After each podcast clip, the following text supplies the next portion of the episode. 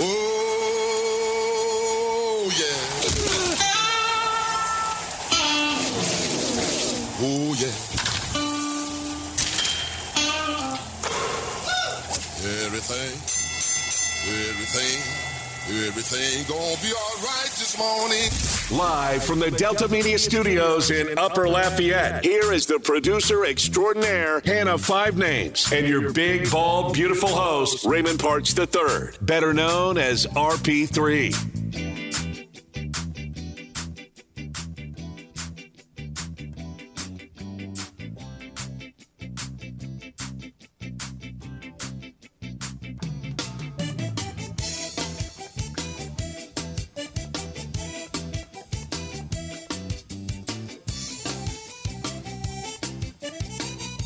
Where does Sean Payton go now?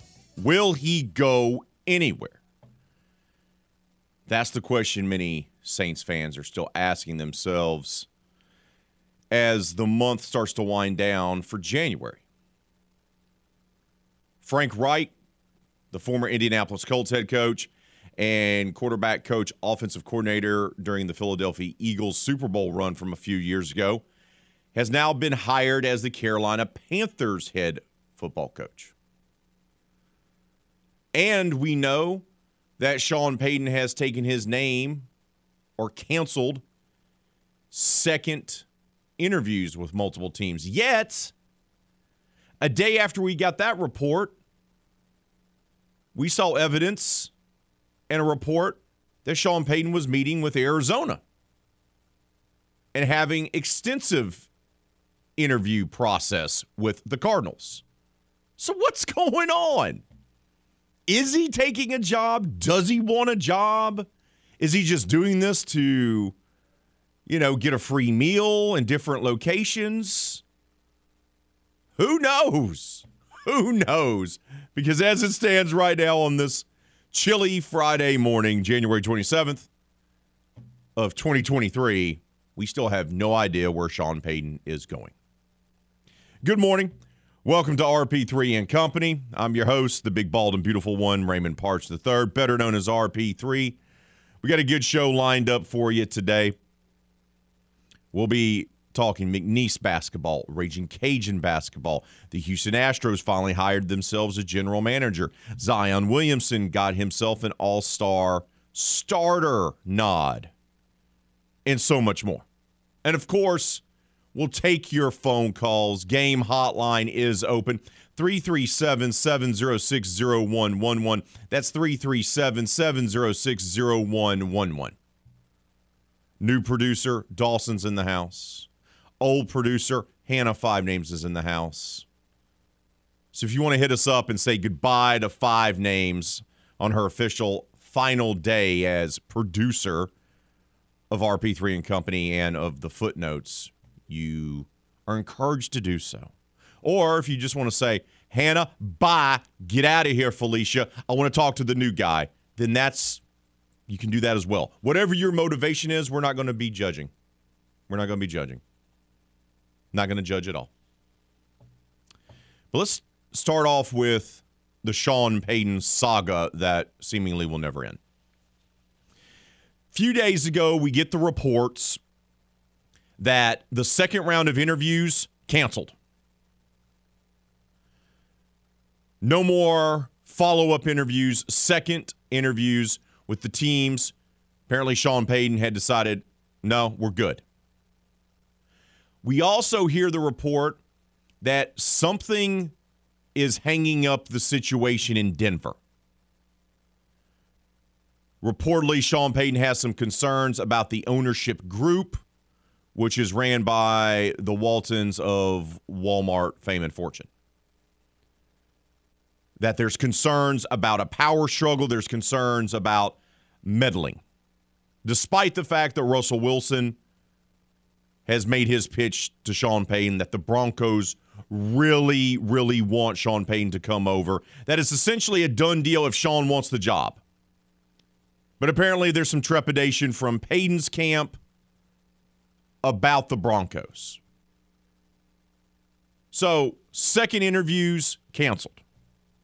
Denver Broncos, apparently there's some sort of issue, in particular from Sean Payton, about the power structure of the Broncos. So a few days ago, it appeared that Sean Payton would be just headed back to broadcasting and would not be roaming the sidelines of the NFL this coming fall. And then the Carolina Panthers deciding to go and hire Frank Reich, that eliminates one of the few jobs that is actually open. Remember, last year we had 10 jobs. This year they're cut in half. So there's only so many vacancies that need to be filled. And Carolina is now off the board. And I don't know if Frank Reich will do a good job for the Carolina Panthers. Things did not end well in Indy. Whether that was his coaching or the front office trying to kick the can down the road without drafting a quarterback to replace Andrew Luck and just trying to find whatever veteran guy that was on his last leg. Philip Rivers, Carson Wentz, Matt Ryan. It didn't work out, right? Going the old veteran route. Hey, what you got left in the tank? You can still breathe? Wait, hold on. You can still drive yourself. Come on down. Let's be the starting quarterback for the Indianapolis Colts. Whether that was the front office with Ballard and, of course, Jim Irsay is the Jerry Jones of the Midwest, nothing gets done without his hands all over it. It's hard to tell if Frank Reich got a fair shake there in Indy. It's hard to tell. Great backup quarterback, had a great story, right, with the Buffalo Bills, backing up Pro Football Hall of Famer Jim Kelly. Played a long time in professional football. And look, the resume was pretty good.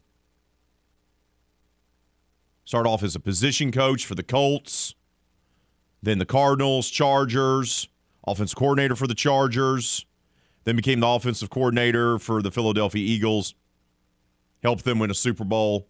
He was the man that was coaching Carson Wentz to an MVP type of season before the injury, and then coached up Nick Foles as they won the Super Bowl. And at first, with the Colts, it went pretty well. 10 and 6, lost in the divisional round. Then went 7 and 9, missed the playoffs, but then did a bounce back year in 2020, 11 and 5, lost in the wild card round to the Bills. But then 9 and 8, and then of course fired this year after starting off the season 3 5 and 1. And the decision by Jim Irsay to fire Frank Reich and hire Jeff Saturday as interim coach went really well because Jeff Saturday went one and seven. Ooh. So so maybe the troubles in Indy aren't all on Frank Reich. just just saying. But now he's in Carolina. So that's one of the few vacancies off the table. But while all this is going on, reports coming out that even though he may have quote unquote canceled second interviews, he still had one more interview to do, a first interview. And that was with the Arizona Cardinals. And apparently it went extremely well. And multiple reports are coming out that not only did the interview go well, it was extended for the entirety of the day. So is this where Sean Payton's going to go? Arizona, I've always said, makes sense. You have a young quarterback who's not going to be ready for the season. So that gives Sean Payton time to maybe bring in a veteran guy. And then you can slowly bring Kyler Murray, uh, Murray around and you see what you got. We know the ownership is committed to Kyler. They chose Kyler over Cliff Kingsbury, who let's be honest, had no business being a head coach in the NFL. If you can't win at Texas Tech in the Big 12, really? How are you getting an NFL job? Yet it happened. It was that brief era in the NFL where all teams were hiring good-looking 30-something coaches that somehow knew Sean McVay. Also couldn't win with Patrick Mahomes in the Big 12. Yes, could win with Patrick Mahomes. Wasted Patrick Mahomes. Yeah. I was like, oh man, Kingsbury. God bless him. So Arizona's intriguing for Sean. The NFC West, with the exception of the Niners, feels kind of wide open, right? You saw what Seattle was able to do with just Geno Smith, a quick turnaround for them. The Rams literally won the Super Bowl a year ago but they're going to be in rebuilding mode. So Arizona got a young quarterback. He got a high draft pick. And, and people are so focused. Oh, is Arizona going to give up their top five pick for Sean Payton? They don't need to. I, I've said this over and over again. Everyone's so focused on that first round pick distinction. If Arizona turns around to the New Orleans Saints and goes, hey, we have a high second round pick, it's yours, and you can have our second round pick in 2024 well, you get two seconds, which are essentially a, a late first anyway, you'll take that all day long. Something can be figured out there for the Saints in compensation. But I don't know. Like, did Sean do all of this just to keep his name out there? Like Dan Quinn did, yet a second straight year as defensive coordinator of the Dallas Cowboys, who, by the way, yesterday announced you know, I, I love Dallas. I'm committed to coming back to Dallas. He did it last year as well, too. Interviewed for a handful of jobs, then decided, I'm just going to stay as the defensive coordinator of the Cowboys. Then he interviewed again this time around, this cycle, and then has decided, I'm just going to stay with the Dallas Cowboys. Uh huh. Uh huh. Is that what Sean Payton's doing here? Is he just keeping his name out there? Is he wasting everyone's time? by interviewing for jobs he really doesn't want? Because it kind of feels like that a little bit, doesn't it? Kind of feels like old Sean is just enjoying being on the wine and dine tour, seemingly wasting everyone's time, including the Saints. Now, if he doesn't take a job this cycle, they still have him under contract. They could still get some compensation for him after the 2023 season if they decide to trade his rights to another team, but it won't be as much. So not only did Sean screw over the team by deciding to retire because yeah, he just had to step away from football, then he won't come back to the Saints and then he won't go take another job to help out the team that signed him to that big contract that he decided to quit on. Okay. Yay. You guys are feeling better and better about old Sean, aren't you? Or as our friend Kevin Foote says, Casper the Quitter. Poll question of the day. It's already up. It's conference championship weekend. We want to know what will be the Super Bowl 57 matchup in Glendale, Arizona. Will it be Chiefs versus Eagles? Will it be Bengals versus Eagles? Will it be Chiefs versus 49ers? Or will it be Bengals versus 49ers? Go vote on our poll question of the day. Leave your comments on Facebook and Twitter. Just make sure you keep it clean for the kids. Coming up next, right here on RP3 and Company. Oh, the Houston Astros finally have their man to run the front office. We'll talk about it next. This is RP3 and Company on the game. 1037 Lafayette and 1041 Lake Charles, Southwest Louisiana's sports station. Your home for the LSU Tigers and Houston Astros. You know how some fellas don't care how they look? I mean, a few of you are rocking sweatpants that haven't been washed in days. Ew. Not to worry, my dear unkempt friend. RP3 and Company is a judgment-free zone. Hell, sometimes these guys don't even wear pants. I would like to extend to you an invitation to the pants party. Excuse me? The party, the pants with the pants. Party with pants. Now back to the hopefully fully clothed RP3 on the game. 1037 Lafayette and 1041 Lake Charles, Southwest Louisiana's sports station.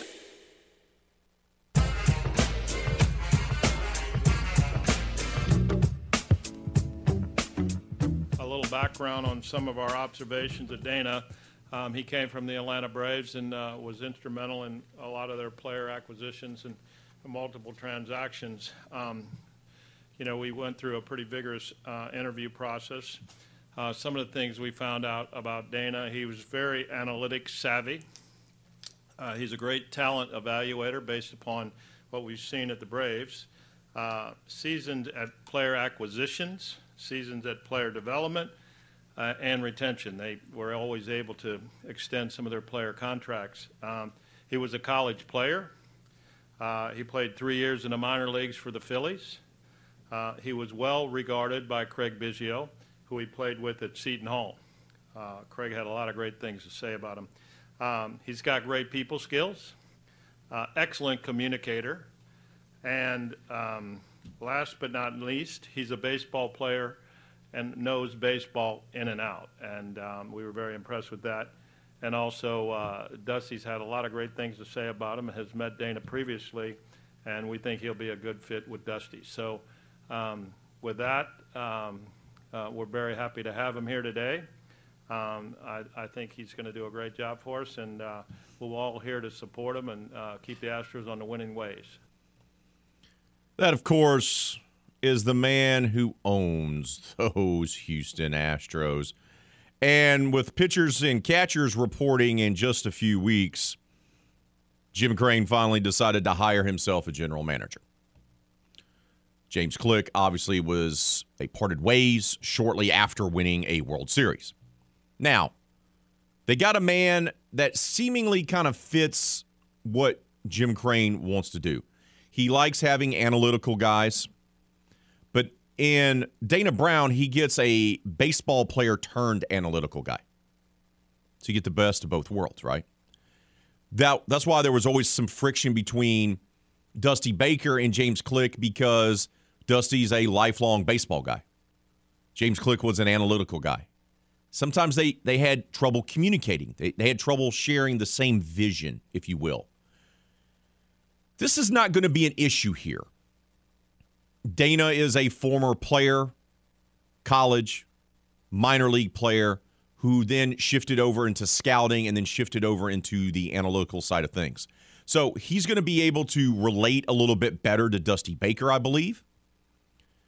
And he's going to be able to utilize both sides of what you have to do now in baseball. You have to be an analytical guy and really kind of trust your gut about just baseball. Now, longtime scouting executive for the Braves. He served in that role from 2019 to 2023, helping the Braves win the World Series championship a few years ago. Guys that he has been credited for drafting, scouting and drafting Michael Harris, Spencer Strider, Vaughn Grissom, Ian Desmond, Stephen Strasburg, Ryan Zimmerman.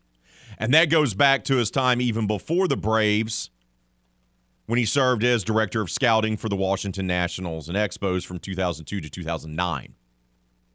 In between his ability to be able to scout great talent, by the way, in both instances, not only did he scout and help them draft guys that were stars, they also became foundation pieces for not one but two World Series teams ironically, two teams that defeated the Houston Astros in the World Series. In between there, he was with the Toronto Blue Jays, a special assistant to the general manager. He kept that job for almost a decade.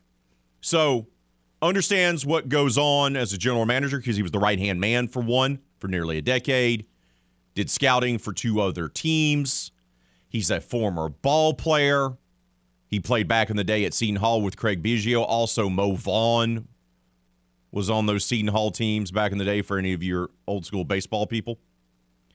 And now they get someone who I believe is going to be more in line with what Dusty wants and what Jim Crane wants. Because remember, Jim Crane wants to win back to back.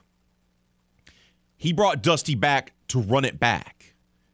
They essentially brought everyone back. They tried to bring back Verlander. Verlander got paid an enormous amount of money to go play for the Mets. That always works out when you get get paid a lot of money to go play for the Mets. And yes, that's Mets shade because I'm a Braves fan and I'm allowed to do it. But they were able to keep some of their guys. They were able to have Michael Brantley come back. They have a great pitching staff, even with the loss of Verlander. And here's the other thing, and you heard Jim Crane mention it. Their mentality and how they approach their own players is very similar. The Braves do a slightly better job at this. The last couple years, Atlanta has not only developed young talent, they've somehow convinced young talent to take team friendly long term deals. Astros have done the same thing. They're very similar in that regard. Look, Yordan Alvarez should be getting far more money than he is. Alex Bregman, Altuve should be getting more money than they're getting. They give somewhat of a hometown discount to be able to keep as much of the talent pool together. The Braves do this. The Astros do this. It seems like it's going to be a very kind of good match, so to speak, that they're on the same page with a lot of it. And Dana Brown talked to the media as well yesterday, and he spoke about the lessons that he's learned over the years from the other jobs with other teams. Yeah, so the biggest thing I would say when, you, when you're working for an organization uh, and they don't have a lot of money, you, you, you cannot afford to miss on the draft picks. And so that's you, you burn that into your brain. You got to get this pick right. You got to get this pick right. You got to study the makeup. You got to you got to know the players um, better than anyone else. And when you when you come from that type of an organization and you know that you don't have a lot of money and you work on really working hard to get the draft picks right at the top, maximize the draft by getting some picks lower that can add to a major league team. And now if you come in an environment where you have money and you sign good players and then you extend major league players, now you choke the system with players and you got a chance to have a long run. And so that's what the plan is. The mentality, the mindset is going to vibe really well with both Dusty and Jim. And Dana was asked straight up, hey, what are your priorities as the general manager of the defending World Series champion Houston Astros? Well, the first thing I want to do is uh, chat with Dusty, uh, you know, get with him and uh, talk a little bit. And uh, we'll talk about some of the game plans and, uh, you know, what we have coming forward. Uh, but I'm more excited to, to just get there and get acclimated, you know, down in the area. And, um, you know, let's try to work this thing out. Very excited about it. And Dana also said, look, he's had immense amount of success. He's helped teams win a World Series championship his resume speaks for itself. But he wants, in his role as the general manager of the Houston Astros, he is very blunt. He wants to be greedy. I realize that um, you know I'm, I'm, coming to a winning team, and a big part of what I want to do too is sustain the winning uh, long term. So we want to continue to build, continue to sign good players, continue to develop good players, and continue to winning success uh, we have this thing in scouting where we want we, we want to get greedy about winning, and that's what uh, it's all about. That's what you want to hear from your GM. Want to be greedy. Want to get more players. Want to get more great players. Want to win more titles. So the Astros finally have their man, former Atlanta Braves director of scouting, Dana Brown, a teammate of Craig Biggio's back in college. I'm not going to tell you when that was because it's going to date yours truly, and many of you listening. Got to take a timeout. When we return here on RP3 and Company, we're going to switch to the hardwood. Good night for the Raging Cajuns. Ended up being a historic night for Bob Marlin. We'll recap it for you all coming up next, right here on the game. This is RP3 and Company on the game. 1037 Lafayette and 1041 Lake Charles, Southwest Louisiana's sports station. Your home for the LSU Tigers and Houston Astros. RP3 is known for being a well tempered and thoughtful sports journalist. The incompetence, the absolute abundance of arrogance from Rob Manfred makes me want to punch him in his throat. Okay, well, we all have our bad days. I'm not kidding. If he was right here in the studio, I would walk up to him and throw him a punch. Well, let's all hope he took his meds today. Back to hopefully a calm and collected RP3 on the game. 1037 Lafayette and 1041 Lake Charles, Southwest Louisiana's sports station.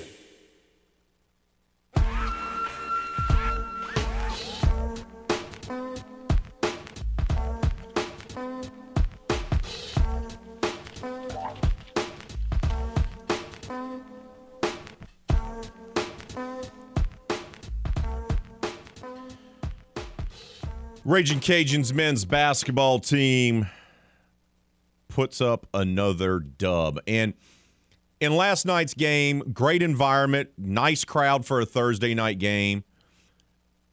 Some uh, Raging Cajun greats were on hand courtside. Brad Boyd, former football star and current draft prospect Zion Hill Green was in the house.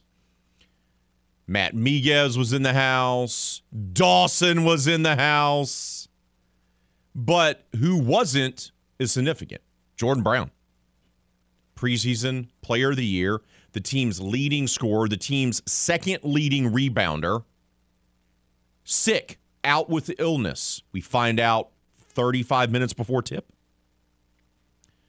It didn't matter. It did. The Cajuns went out there without their leading scorer and the second leading rebounder and the preseason player of the year. Right? And goes out there and trucks a 13 win Troy team who was nipping at their heels in the standings by 15 points. And that was with Troy playing far better in the second half. The Cajuns led wire to wire. This game was done. They didn't get to double digit points until like the 10 minute mark. what? They came out. Kobe Julian got 11 points, a season high for him. Remember, he didn't start playing because he was coming off the injury. He didn't start playing until they opened up conference play, and he's been limited. But they got a spark from him, which was nice. Terrence Lewis, the second, double double, 14, uh, 11, 14 and 11. I'm sorry, for Terrence Lewis. Kobe Julian drops in 11. They get 21 points from Greg Williams Jr., who's just elevated his game to a, a different level. This was a 41 17 game at the break. 41 17. Now, the Cajuns got a little sloppy with it in the second half. Bob Marlin even admitted as much afterwards. But this was a dominant performance by a team without their best player. And this goes to show you the quality of depth the Raging Cajuns have right now. It shows you the team chemistry that this team has. And this team is starting to kind of feel itself, if that makes any sense. Like they understand that they're the best team in the conference. It's always tricky to begin conference play over the holiday break especially if you're on the road, because everything is so disjointed because the kids aren't around and some of them have to leave for the holidays and there's no classes.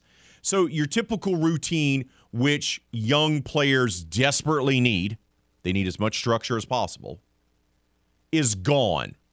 And they started off on the road losing to, let's be honest, a mediocre Coastal Carolina team and a mediocre Old Dominion team. But they've figured it out. And when you don't have Jordan Brown out there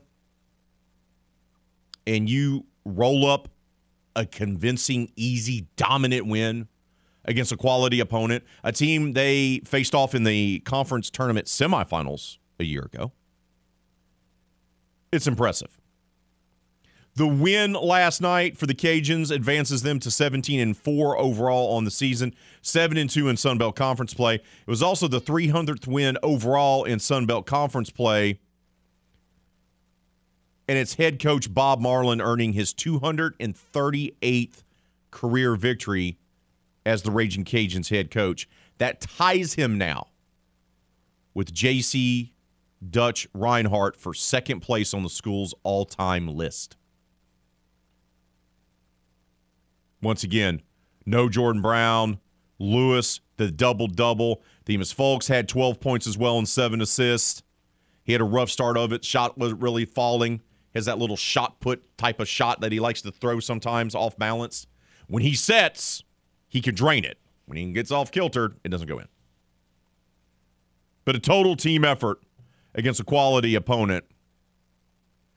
And for Kobe Julian, after so many setbacks for his career. It started back in high school. That's that's really the reason why Bob Marlin was able to get Kobe because he was injured in high school. and some offers dried up because of that.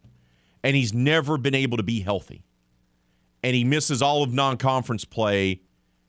And he just kept working, kept working, kept working. He's got the brace on the knee. And he goes out there and he was four for four from three point range.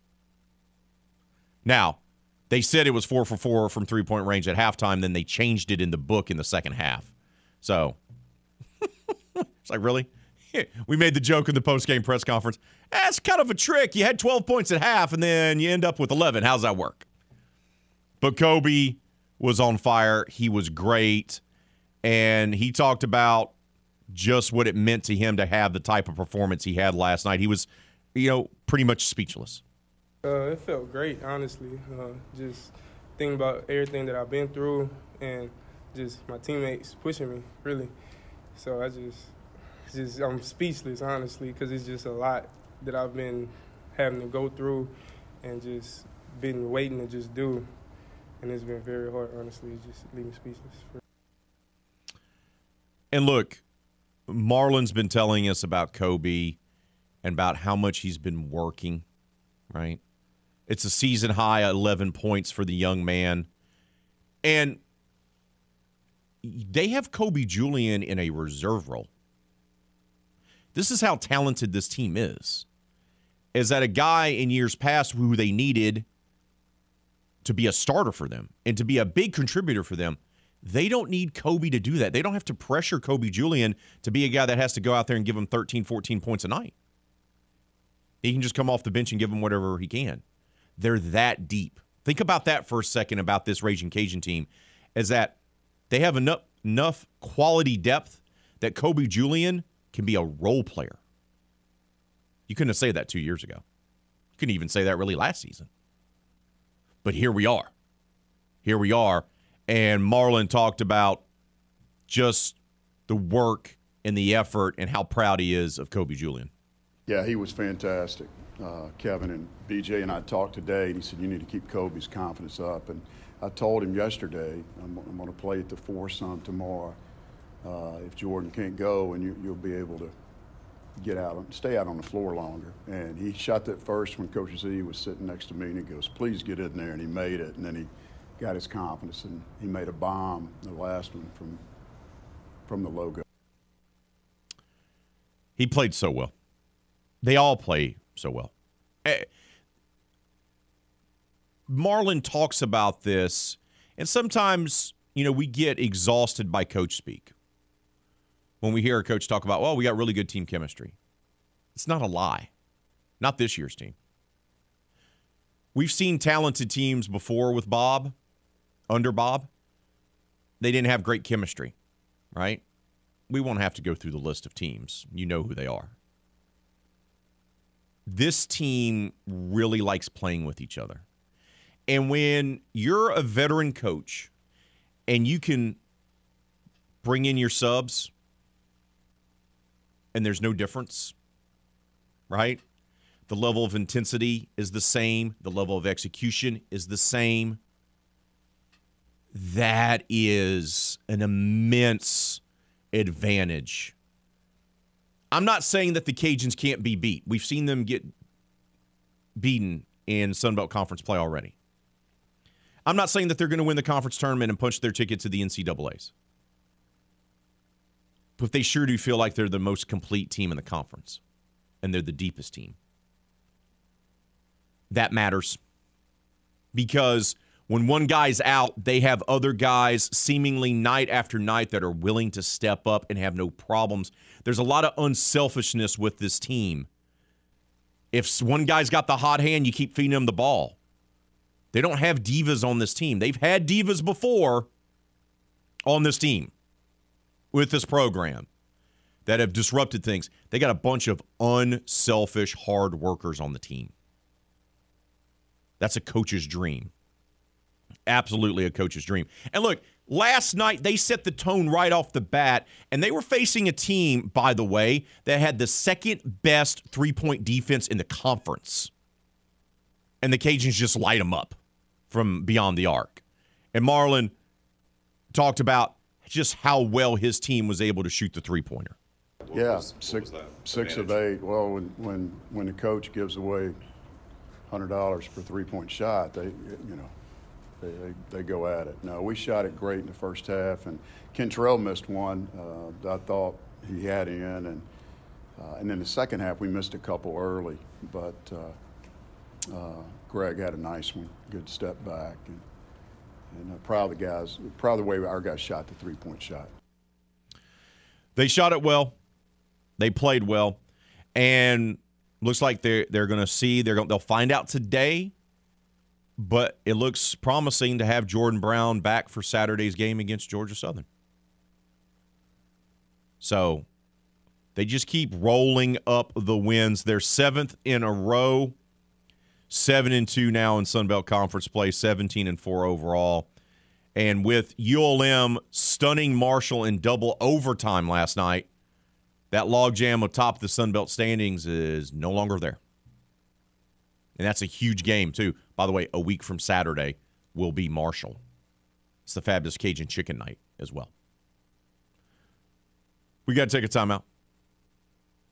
More RP3 and Company coming up. We'll update that poll question of the day and give you some news about the New Orleans Pelicans. That's all next. This is RP3 and Company on the game. 1037 Lafayette and 1041 Lake Charles, Southwest Louisiana's sports station. Your home for the LSU Tigers and Houston Astros. RP3 is the epitome of a high roller, constantly making large bets. But by doing that, the minimum bet is a dollar for a win, a dollar for a place, a dollar for a show. So it's essentially a $3 bet. That netted me a cool $6.70. What? Okay, so he's not a risk taker. He's your best bet for sports talk. 19. Hit me. 20. Hit me. 21. Hit me. 22. Go! Now back to more RP3 and Company on the game. 1037 Lafayette and 1041 Lake Charles, Southwest Louisiana's sports station.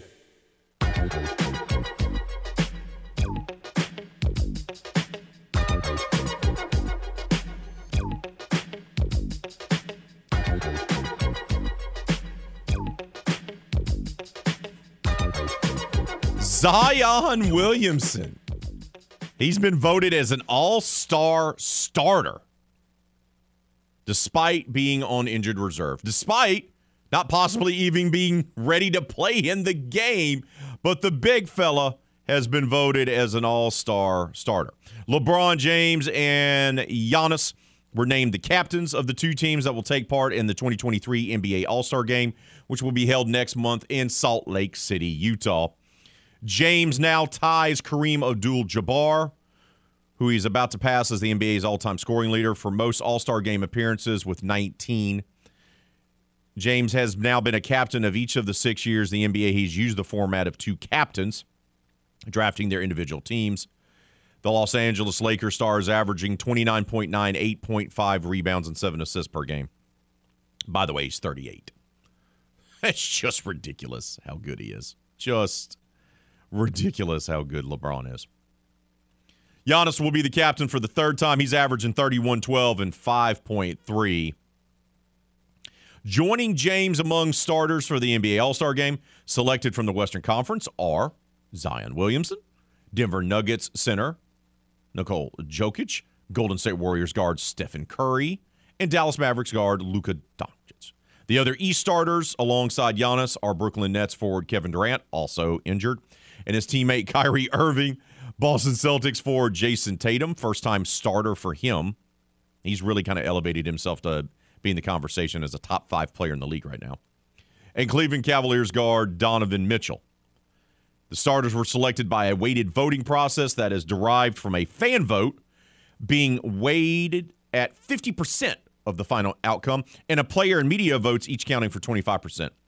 Philadelphia 76ers center and MVP candidate Joel Embiid missed the cut after ranking third amongst East front court players in the player and media rankings, but fourth in fan voting. Philly did not come out for their guy. Lakers forward Anthony Davis placed third among West front court players in fan voting, but seventh and sixth in the player and media rankings, respectively. So, you know, I know Zion's missed time, but the guy that they would have selected instead of Zion is missed just as much time in Anthony Davis. So, r- really, you're going to be putting in an injured big man. It's just that's how that's kind of looking like it's going to work. Obviously, those are the t- those are your starters. Meanwhile, other players will be added. We know how this works.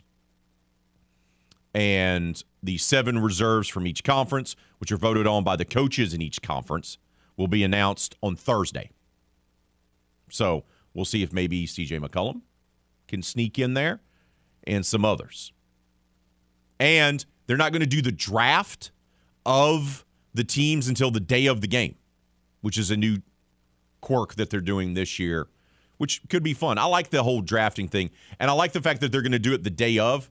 It's kind of like you, kind of like you're on the court at the park.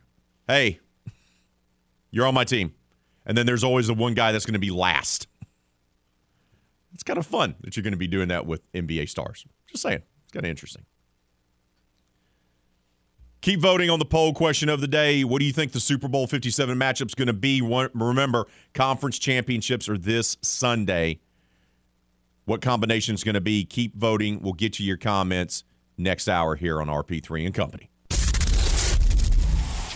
Oh, yeah. Oh, yeah. Everything, everything, everything gonna be all right this morning. Live from the Delta Media Studios in Upper Lafayette, here is the producer extraordinaire, Hannah Five Names, and your big, bald, beautiful host, Raymond Parks III, better known as RP3.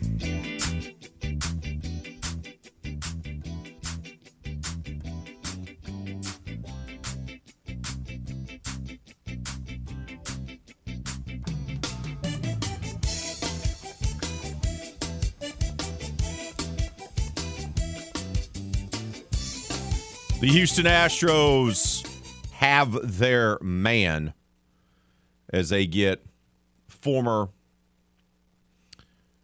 Atlanta Braves scout, Washington National scout, and a guy who was essentially the right hand man for the Toronto Blue Jays for a decade, Dana Brown, to be the new general manager.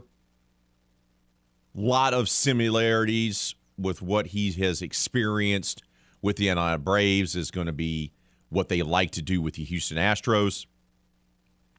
So I think it's a really good fit. It makes a lot of sense. This is a guy who's also a former ball player, played college ball, played in the minors, but he's also an analytical guy. So it checks a lot of the boxes if you're the Houston Astros. And this is a guy who, by the way, helped scout and draft players that became foundation pieces for not one but two World Series teams. Ironically, two teams that beat the Houston Astros in the World Series the Washington Nationals and the Atlanta Braves. And now they have their man that's going to help run things. And I think this is going to be a far better fit than maybe James Click, who didn't necessarily always see eye to eye with Jim Crane and definitely didn't see eye to eye with Dusty Baker to break down the Dana Brown hiring, what he makes of it. Also, Baseball Hall of Fame, Billy Wagner seemingly getting closer to getting inducted into Cooperstown, is the co host of the Lima Time Time podcast and our most trusted guy for all things Houston Astros. James Yasko joins us now. James, good morning to you, brother. How are you, my friend? Hey, I'm doing all right. How are you doing? I'm doing outstanding. So, give me your reaction about Dana Brown being hired as the new general manager for the Houston Astros? I mean, it, it says an awful lot about about Dana Brown that there's not a single person who is kind of scratching their head.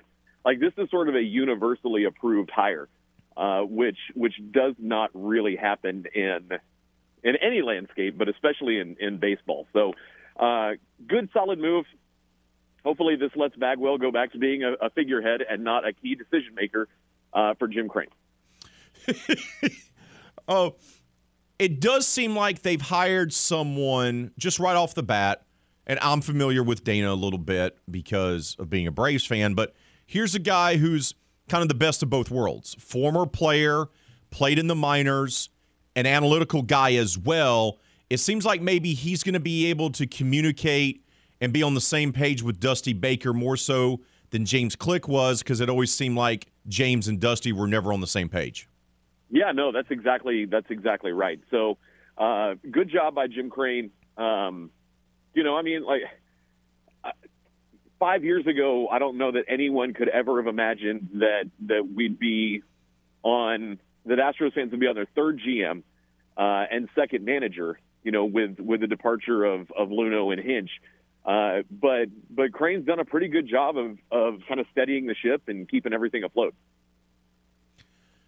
His background as a scout and the type of players that he scouted and helped successfully draft, whether that was with the Nationals, with you know Stephen Strasburg, or with the Braves and the, the the flurry of guys that he was able to scout and draft there.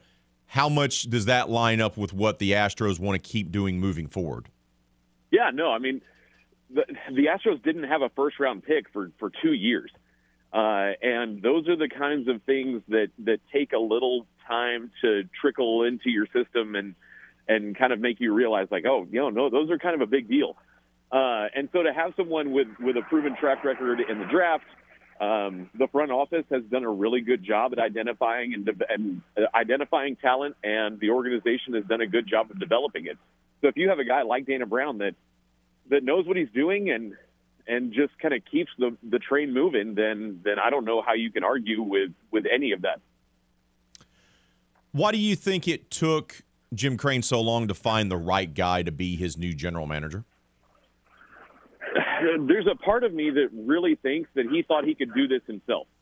Really? And and yeah, I, I think the Jerry Jones option was definitely on the table for for Crane, uh, and it just took it took almost an entire off season for Crane to realize, oh no, that's a lot of decisions.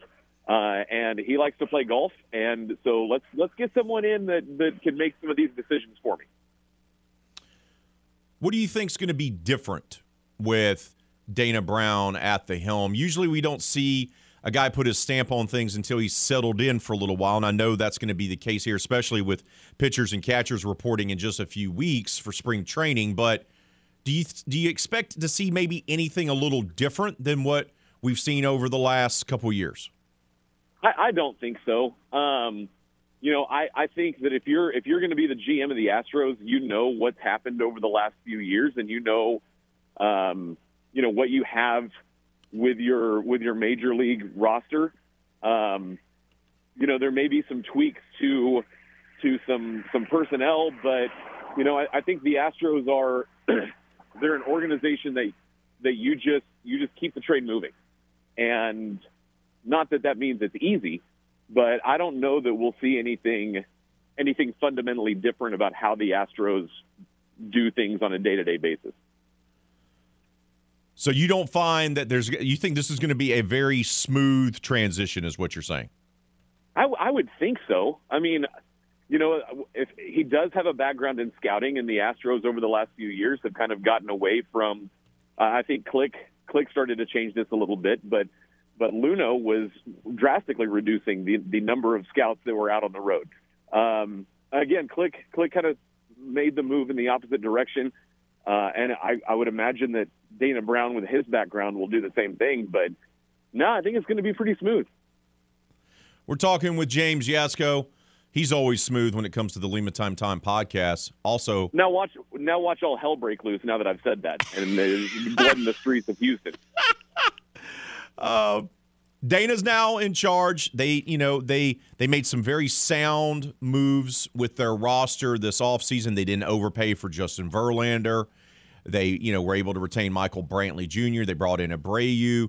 They were able to maintain their World Series winning bullpen. But Yuli Gurriel's still out there, and there's some scuttlebutt that the Astros may try to bring him back since no one has scooped him up.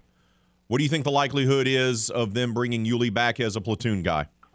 I think if, if he is open to that, then the Astros would be open to that. Um, you know, now will Dana Brown view it the same way? You know, I don't know. I think I think Crane would, you know, if if, Crane was calling the shots, you know, they might they might have already pulled the trigger.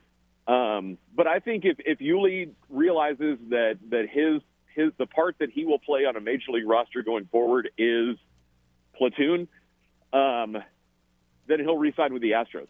If someone's going to give him an everyday job and a crap ton of money to do that, then then I could see him going to a Minnesota or a Miami, uh, some of those other teams that have that have shown some interest. But you know, if, if his options are, you know, platoon kind of part time, play all over the place, uh, I, I see Gurriel staying in Houston where he's comfortable.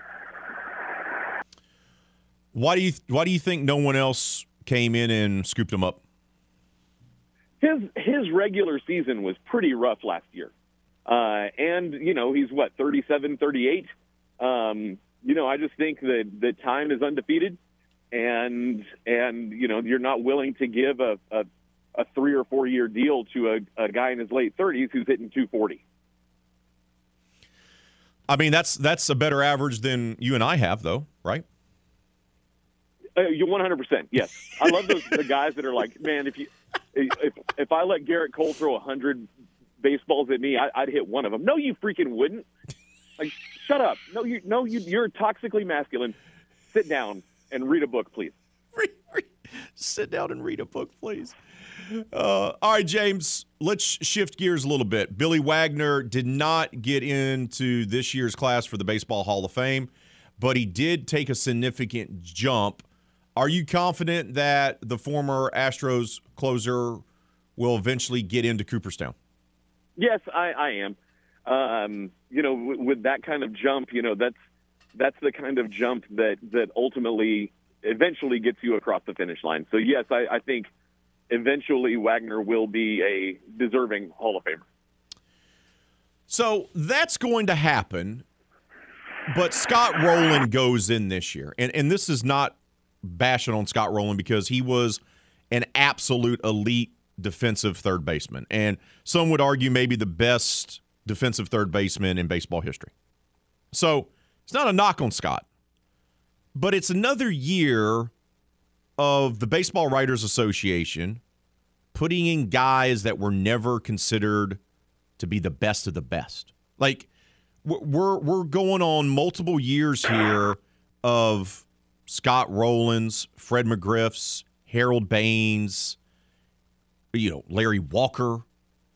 A lot of guys that were very good players, but never considered the best at their position, never considered the best top five, top 10 players of their eras that are getting to the Hall of Fame, yet guys that were linked to the steroids that were far better players are not getting in. I, I, I understand if you want to punish the guys who use steroids, even though I, I, everyone cheats in, in baseball and that's part of the game, it doesn't bother me. But I understand if you want to be morality police. But does that mean that we have to water it down by putting in guys that, let's be honest, probably shouldn't be in the Hall? I see. Here's the thing, though. I think that Rolen deserves to be in the Hall of Fame. Um, you know, how much of the recent run of Hall of Famers um, and and sort of the questions that go around it are due to regional sports networks where you, back in the day, which is before, which is after yesteryear. Uh, yes, after after after yesteryear. Very good. The day is after yesteryear. Um, how much like how much of that is like we didn't watch Scott Rolen every day. You know, the, the, we didn't watch Harold Baines every day uh, because they didn't play on our team, and so I think it's it's sort of indicative of, of a larger societal problem that we're unwilling to see that, that Scott Rolen is one of the best players in baseball history. We just didn't watch it every day, so therefore we dismiss dismiss the fact that that he has the numbers and was one of is I, I'd put him up there with Brooks Robinson. You and I are going to argue though, because there's other guys that are more deserving that a generation ago didn't get in that aren't getting in. But yet now we get now we put in guys like Larry Walker and Scott Rolen. My point is, if it wasn't for the ban of the steroid guys, these guys wouldn't be getting in. I mean, Rolen was on the ballot for the seventh year. No, that's no. We we actually agree. Although I will say that that we could go the Skip Bayless, Shannon Sharpe route and, and both make boatloads of money just arguing. Oh, just, just just just fake argument. just a- absolutely nothing. No, but Uh, I, I, that's no, my I- point. I mean, we, we you and I have had this discussion off the air. Don Mattingly, Dale Murphy, even Dale Parker. There, there's a lot of guys, Dave Parker rather. There's a lot of guys that were always considered to be very good, but weren't good enough for the Hall. Now, a generation later, those same caliber of players, or even guys that are not even as good as those guys, are getting into the Hall. Why? Uh, because you're leaving it up to the baseball writers, and half of the baseball writers that vote don't cover baseball, haven't covered Oh. baseball, and actively don't watch baseball. So it's not a the Hall of Fame's problem is the the amount of control, and they like this, and I I, I know this for a fact that they sort of like the cover that the baseball writers give them. You know, the official Hall of Fame line is "We induct, we do not elect." So the Hall of Fame as an institution can avoid sort of the uncomfortable questions of like, why isn't Clemens in? Why isn't Bonds in? That's stupid. They are two of the greatest baseball players of all time, and they don't have a plaque. So it's it's the it's the it's who votes. It's not who they're voting for. And that gets a good old fashioned woof from me, my friend. Woof. Yeah, yeah. Yeah, guys that, that cover Olympic swimming that are voting on something that baseball fans care about. Now imagine the the outrage that if in the Olympic swimming Hall of Fame was was made up of a bunch of baseball writers. They were like, they ain't swam against nobody. Uh, James, thank you for your time as always, brother. Appreciate your time. Uh, and it sounds like you, you guys are gearing up for a great NASCAR race outside your house this morning. So uh, good luck Man, with that this have to- weekend. I I have a meeting. There's no school today, but I have a meeting that's three miles away, and an Uber is like forty dollars. I'm like, I'm not paying forty. I'm going to walk the three miles. Like I'm just I'm, I'm not I'm not paying forty dollars. Have a great weekend, brother. if I ever get to this freaking school. Thank you. Have a good weekend. This is RP3 and Company on the game. 1037 Lafayette and 1041 Lake Charles, Southwest Louisiana's sports station. Your home for the LSU Tigers and Houston Astros. Tune in every weekday at 8:15 a.m. and 3:15 p.m. for the LSU Sports Update, presented by Tibbs Trailers here on the game. 1037 Lafayette and 1041 Lake Charles, Southwest Louisiana's sports station.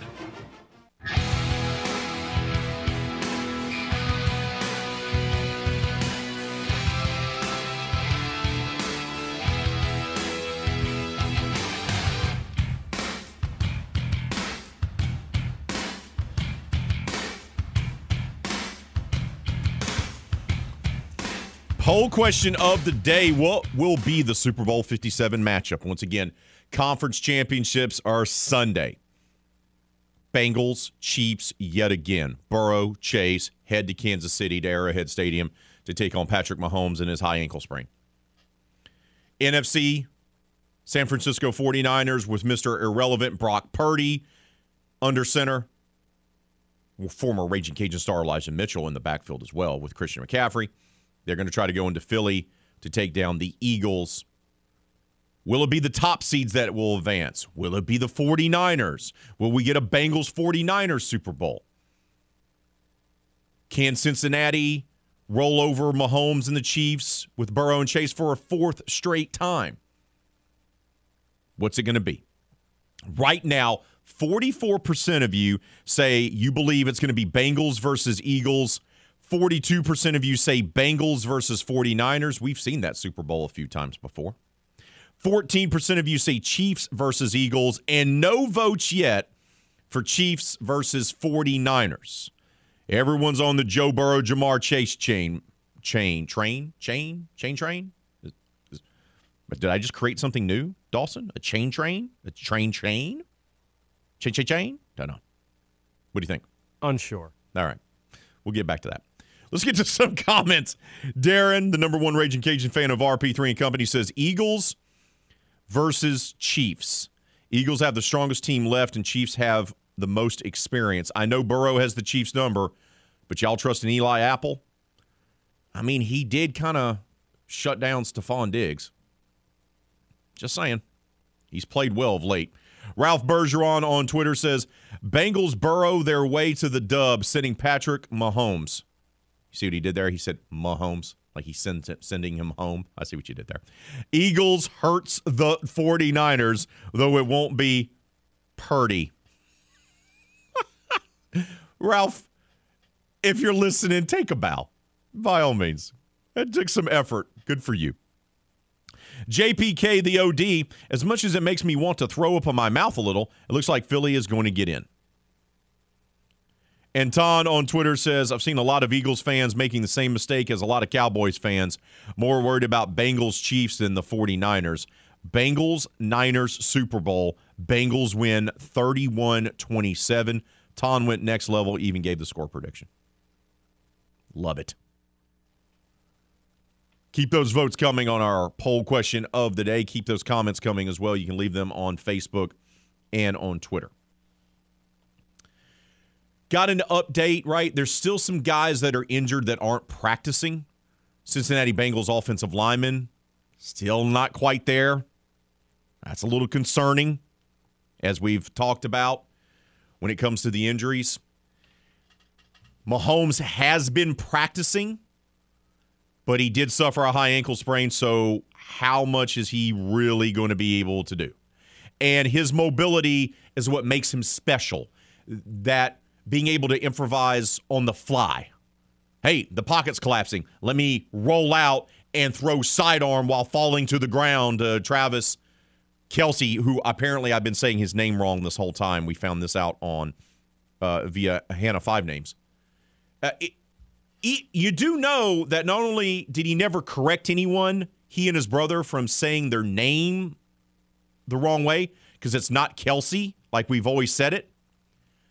He had a reality dating show that had the mispronounced name in the title, and he didn't correct anyone then. Don't you think that would have been the time? You don't think they're trolling us here? You don't think they're having a little fun, him and his brother? I think it's one of those. Yeah, they everyone screwed up my whole life, so I just went with it eventually. But like, yeah, if you want the actual pronunciation, it's Kels. But I mean, I'm gonna call him Kelsey. I'm not gonna. I'm not gonna change. But it's like C E. It's weird. There's silent letters in the English language yeah, sometimes. I, I, got a funny name, and so do you. All right, I understand people mispronounce the name all the time. Can't tell you how many teachers mispronounce my name through school. And I'm sure you had similar situations growing up. So I get it. But wouldn't it wouldn't it have been the time when you had your own reality show that you would have changed it then and even had fun with it? Right?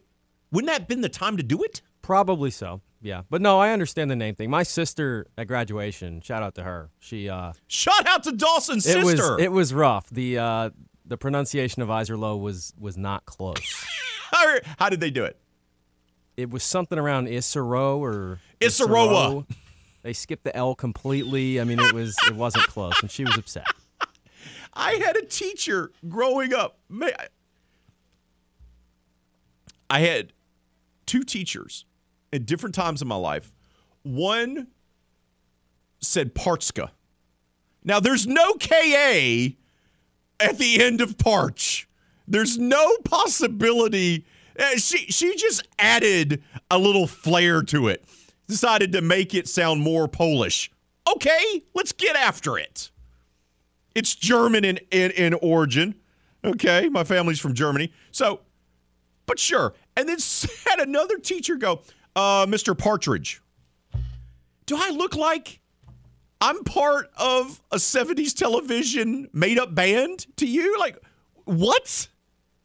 it just always amazes me. Like, what? Could have been in a pear tree as well, huh? You're just adding names. You're just adding letters to my name. Why? I've spelled it properly for you. Why? Yeah, see, shout out to your sister for having to deal with graduation and the name getting butchered. Ooh, that's that's that's tough. That's tough. That's a tough beat. It just is. So we know Travis will be ready to go. Mahomes will play. How much of his mobility is going to be restricted is going to be huge in this game. The health of the Bengals offensive line. A lot of guys are being held out. And on the flip side of that, for the NFC McCaffrey and Elijah Mitchell have been limited or have not practiced at all this week. Now we know they'll go because they're both gamers. But how much of San Francisco's running game not being 100%, how much is that going to impact the NFC championship game? So lots to process, lots to discuss. When we come back here on RP3 and Company, Dawson and yours truly, we will give our picks for the championship games. That's coming up next, right here on the game. This is RP3 and Company on the game. 1037 Lafayette and 1041 Lake Charles, Southwest Louisiana's sports station. Your home for the LSU Tigers and Houston Astros. Want to join in the discussion with RP3? Then just give us a call on the hotline. You know the number. Two, four, niner, five, six, seven, eight. I can't hear you. You're trailing off. And did I catch a niner in there? Were you calling from a walkie-talkie? No need to be embarrassed. Just call us at 337 706 0111. Back to more RP3 and Company on the game. 1037 Lafayette and 1041 Lake Charles, Southwest Louisiana's sports station.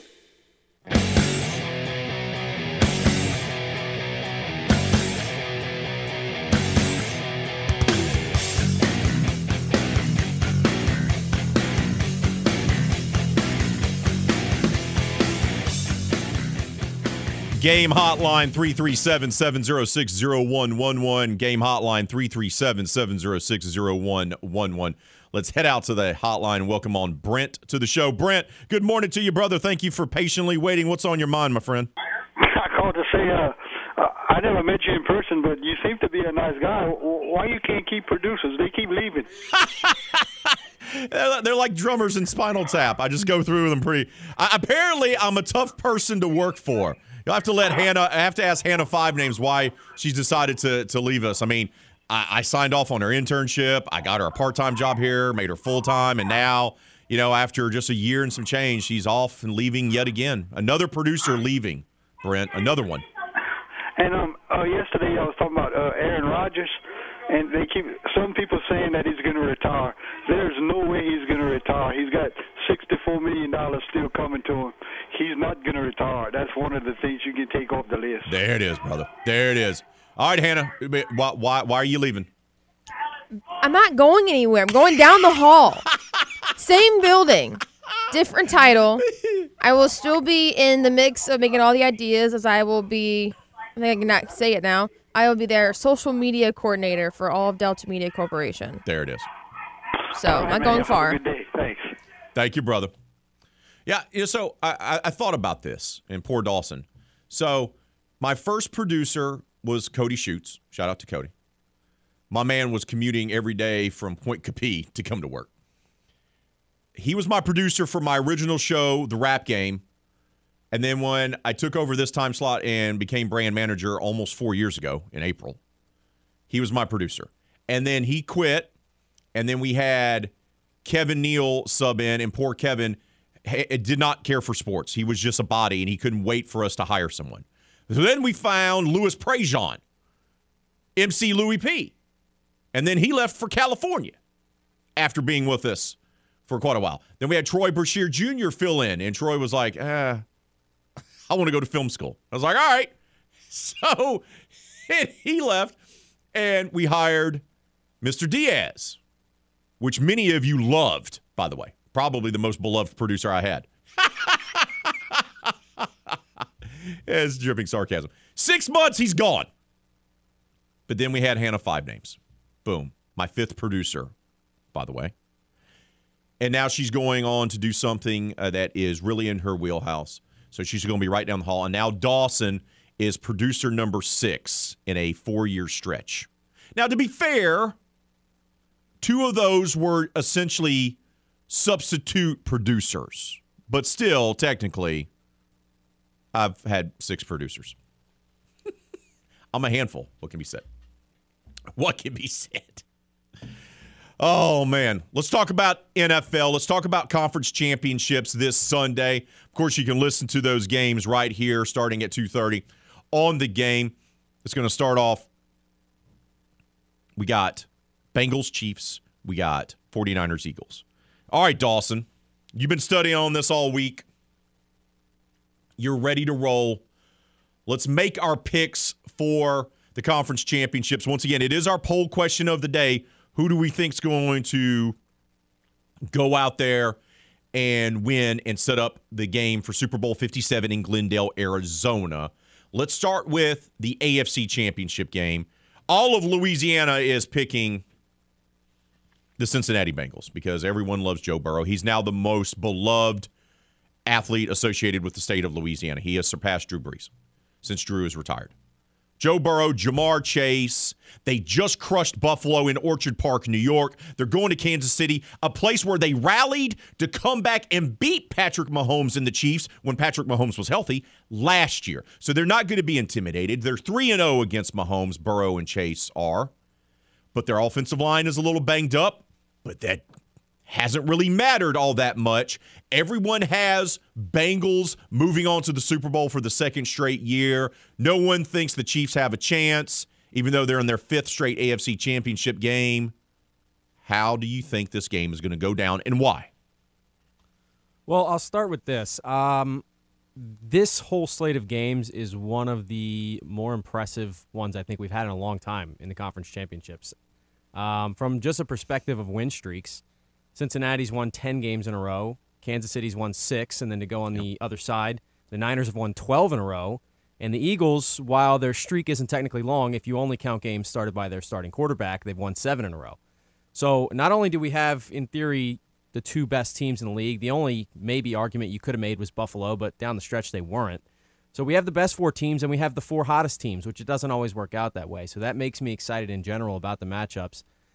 In the AFC, and this is the one I've gone back and forth with, I was a little bit more certain on my NFC pick throughout the week, but I I, I, I kind of changed this morning actually on the AFC pick. Um, I think the situation with Burrow being what he is right now, he's not going to be intimidated by the moment. We know that.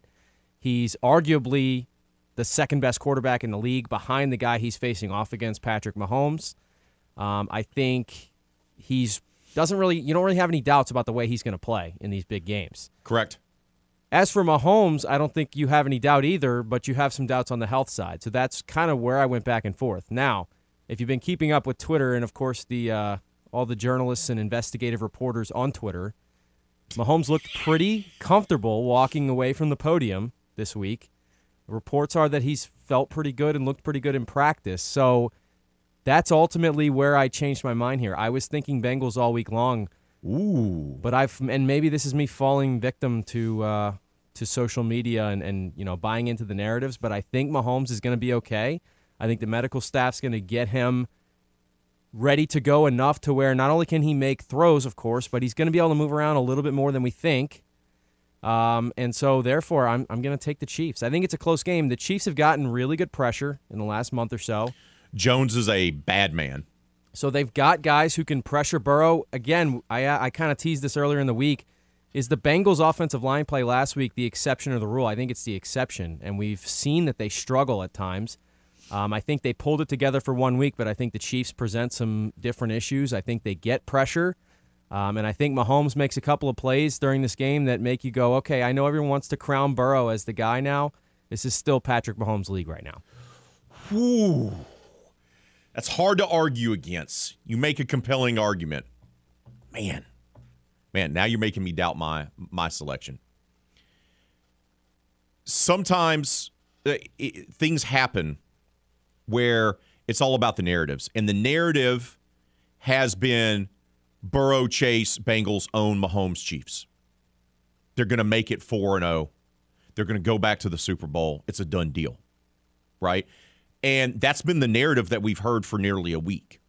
And when that happens, it always gives me pause because it's not as if Patrick Mahomes and the Chiefs fell, fell off a cliff. We're talking about two equally balanced teams, and that game last year could have easily went the other way. It should have. The Chiefs had a lead; they let it get away from them.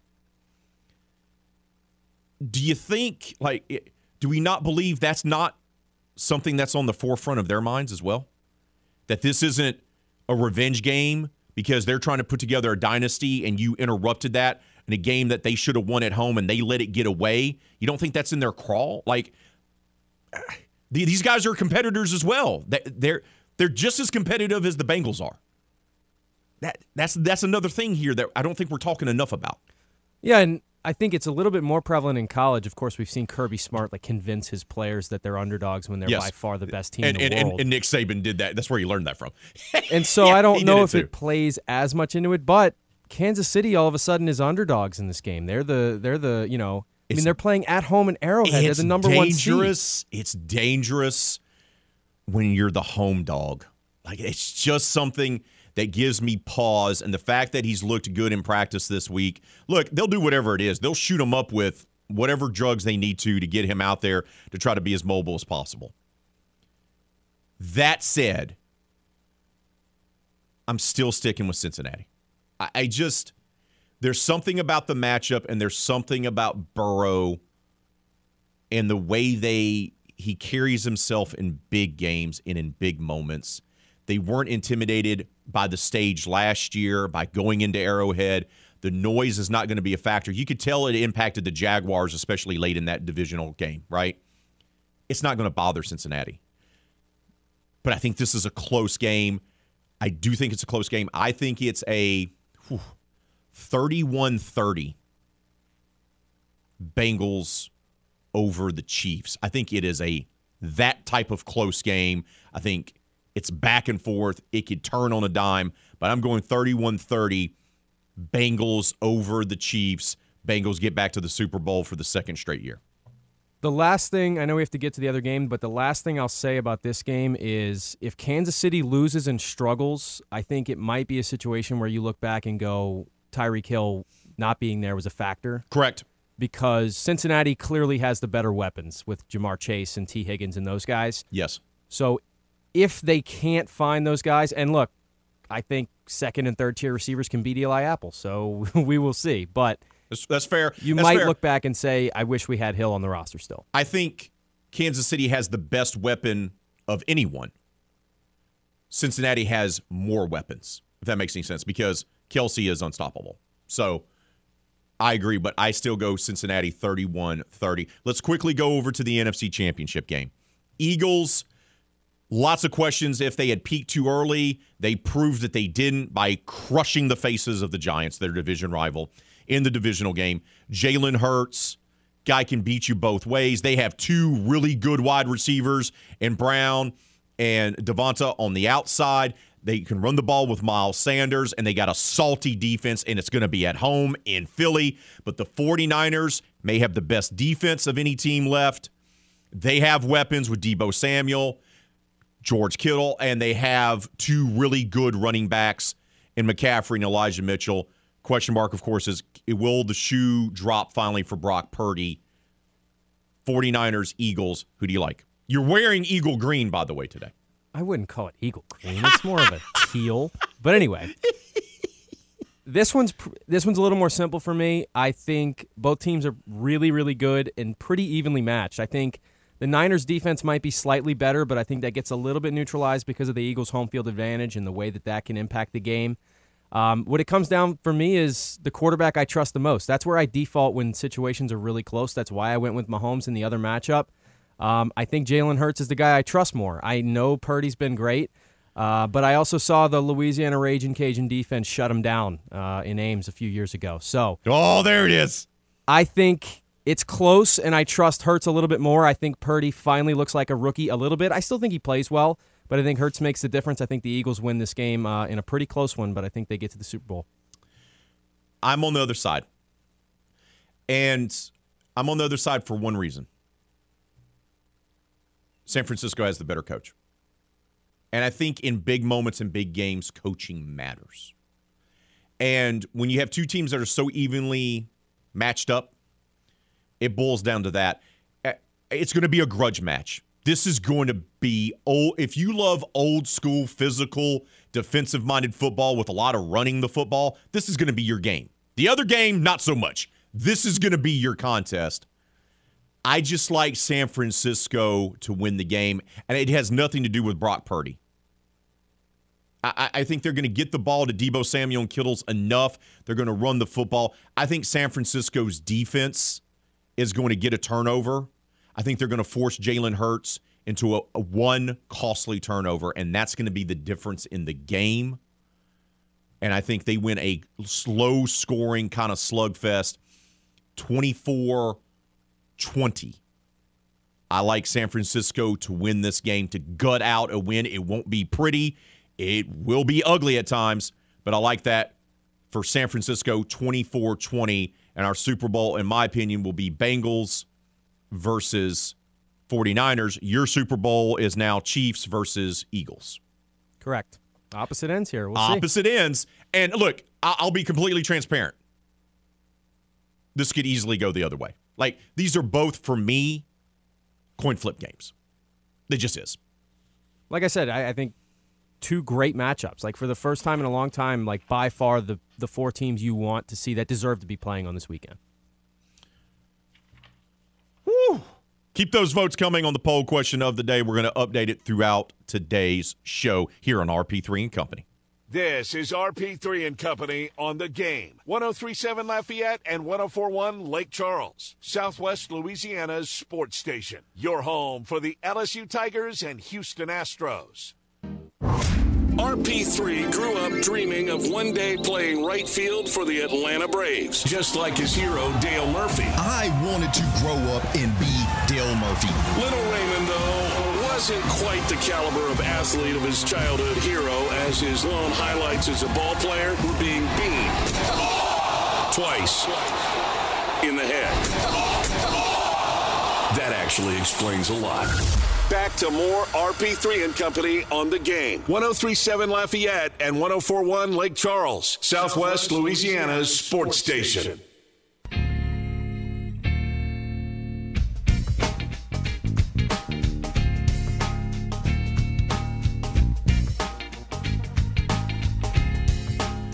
Poll question of the day What will be the Super Bowl 57 matchup in Glendale, Arizona? It's conference championship weekend. Right now, let's look at the latest results. 43% of you say Bengals versus 49ers. That's how I'm going. 40% of you say Bengals versus Eagles. 13% say Chiefs versus Eagles, and 4% of you say Chiefs versus 49ers. Keep those votes coming on our poll question of the day and keep leaving your comments. Also, friend of the show, Delta Media's very own Aaron has chimed in. Words that end in CE where you don't pronounce the E. It's a little bit of education here, courtesy of Aaron with our Travis Kelce conversation from earlier. Ice, mice, twice, thrice, pace, face, race, place, grace, just to name a few. He also said splice, spice, and nice. So shout out to Aaron for helping us understand how to properly pronounce Travis Kelce's name and that it's not as weird as we believed it to be. Thanks. The more you know. That's what we do here on RP3 and Company. We have you involved in the show to help educate others.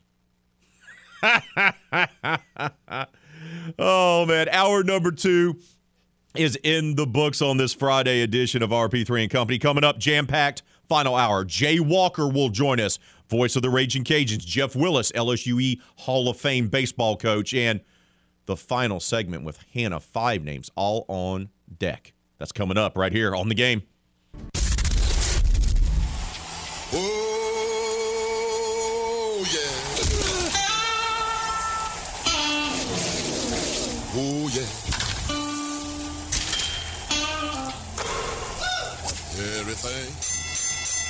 Everything, everything gonna be all right this morning.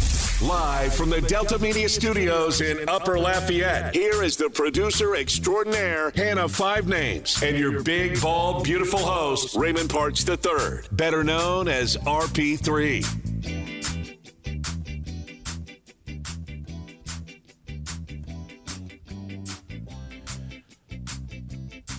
Final hour of today, final hour of the week has arrived, and we're going to finish strong as we're going to start off our final hour with the longtime voice of the Louisiana Raging Cajuns. Jay Walker joins us as we talk all things Vermilion and White. Jay, appreciate the time. Thanks for waking up early. Bud, how are you? I'm terrific. I um, I've almost got the first cup of coffee poured. Thank you. Thank you, bud. Thank you for that. Uh, let's go back to last night's game because no Jordan Brown, the preseason player of the year, a guy that was their leading scorer and their second leading rebounder, and yet this team didn't miss a beat. They led wire to wire against a quality opponent, and they did so with fairly, yeah, with with ease. Really, Jay. How impressive was last night's win for Bob Marlin's team? I don't know about the rest of you, but it was pretty damn impressive to me. Um, you know, one of the things that the Cajuns have done during this winning streak, more often than not, not in every game, but more often than not, they've come out and got off to a great start and established a double digit or more lead and then the other team, you know, fights back and they cut into the lead, but but the game is never in danger of being lost. Well, last night they came out and threw a haymaker, uh, and you know they, they knocked Troy to the canvas immediately, and the Trojans never were able to get up. That's pretty impressive because Troy is a quality opponent, and for the Cajuns without Brown to come out and just punch them in the nose the way they did. Um, that was as impressive a win as I've seen all year long, Ray, to be honest with you. It was impressive. And, you know, they faced a team that had the second best three point defense in the league. And they just came out and started shooting the lights out. And Troy had no answer for it. And that kind of set the tone early. And the other thing that stands out to me, Jay, was their defense. Not only did they shoot the ball well, the Cajuns did, they frustrated and made every single possession difficult for Troy. They were committed to playing defense. They've been that way for the better part of the year. Bob loves when his teams are that way. And really, that kind of set the tone. Yeah, I agree. Um, I think that was the story of the game more than anything else, uh, was the way they came out and defended in the first half. You know, Troy is averages right at nine three point makes per game. They had two last night. Um, you know, now they got they got some backdoor cuts and some layups in the second half, but I, Bob drew the analogy to, to play in Denver in the past. You know, the the backdoor cuts or the three point shot, they're going to get one of them, and they chose to take the three pointer away. Uh, and by the time Troy got something going offensively, game was already over. So uh, it was the defense in the first half. I thought Kobe Julien came off the bench, gave him, a, a, I thought, a huge spark. And um, you know, game game was this one was over early, and uh, now that's uh, seven in a row, and now you turn your attention to some Eagles. This team is so deep, and when you have a guy, most teams, even at this level, if you lose the preseason conference player of the year, it's going to be a struggle. But this Raging Cajuns team, the way the roster is constructed and the way certain guys have truly developed over the last couple of years into full fledged all around players like Greg Williams Jr., like Terrence Lewis II, they can absorb a loss like Jordan Brown. Not many teams in this conference, not many teams in the country can really do that, Jay. Well, I think it shows the maturity of this team. You know, this is a veteran group. It's got seniors, it's got leaders, and um, you know, Jordan goes down, and I don't think that they had to say a whole lot to each other about what was expected with Brown out. I think everybody understood they had to elevate their game a little bit, uh, and I think that they were determined to do so. But I, but that's maturity, um, Ray. That that's what that is. That's a mature basketball team that wasn't going to let the loss of a key player stop them from taking care of their business. Now, you know, um, hopefully you get Jordan back on Saturday, and um, and you go from there. But um, you know, I hate the term "next man up." Okay, I, it's a cliche, and I hate it.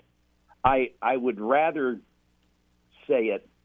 It gave somebody else an opportunity to step up, and I thought, and and I thought Kobe Julien was that guy last night. I mean, he only gave him 13 minutes but those were 13 awfully good minutes, especially at the beginning. Hit a couple of shots. He got a couple of deflections on defense, um, and was part of that 11 to nothing spurt that put that game away early. He gave them a great thing. And and a couple of years ago, this is a team that needed Kobe Julien to be a starter and to give them a ton of minutes.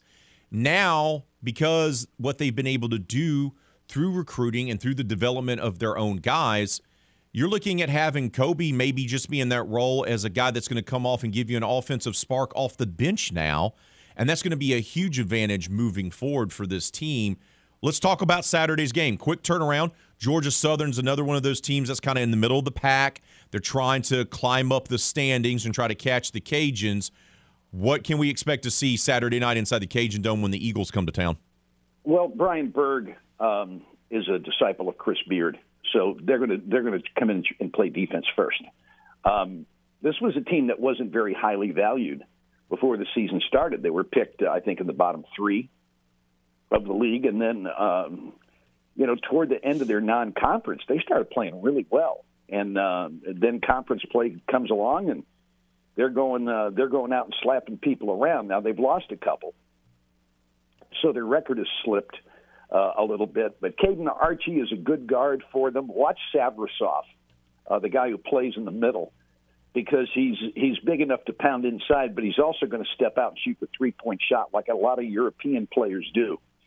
And uh, and and he's a difficult matchup as a result of that but they're going to come in and they're going to do the best they can to defend and try to slow down uh, this Cajun team a little bit and, and see if they can keep them from getting off to a good start. Because, as I said, that's something that's kind of been a pattern during the seven game winning streak is, you know, the, the, these games are kind of over with early. And uh, Georgia Southern can't allow that to happen. We're talking with Jay Walker, longtime voice of the Louisiana Raging Cajuns. He joins us here on – RP3 and Company. All right, Bud, let's shift gears a little bit to baseball. You know, we touched on it a little bit the last time we spoke, but last year, win the conference tournament, gets an NCAA regional, kind of a breakthrough year for Matt Deggs. Really the first full season of his team, it being his team. What should the realistic expectations be for Matt Deggs' squad entering this season? Well, you know, I think they're. I think it's the expectation is that they're going to challenge. They're not going to be the favorite, not by any stretch of the imagination. And you know, I'm really interested to see what um, what the coaches poll looks like because you know Southern Miss is in the league now, Old Dominion is in the league now, and then you had you know Texas State who went to a regional final a year ago. You had Georgia Southern, who hosted a regional. You had Coastal Carolina that was in a regional. So I think I just rattled off about six teams. And I will be interested to see what order the coaches put them in. Cajuns, I don't think will be uh, picked first, but they could be picked anywhere from second to sixth. Um, because this is going to be a league this year where you better come strap it on every weekend. You're going to get a couple gimmies along the way because a few teams not very good. But more often than not, when you go out on the weekend, it is going to be a difficult time.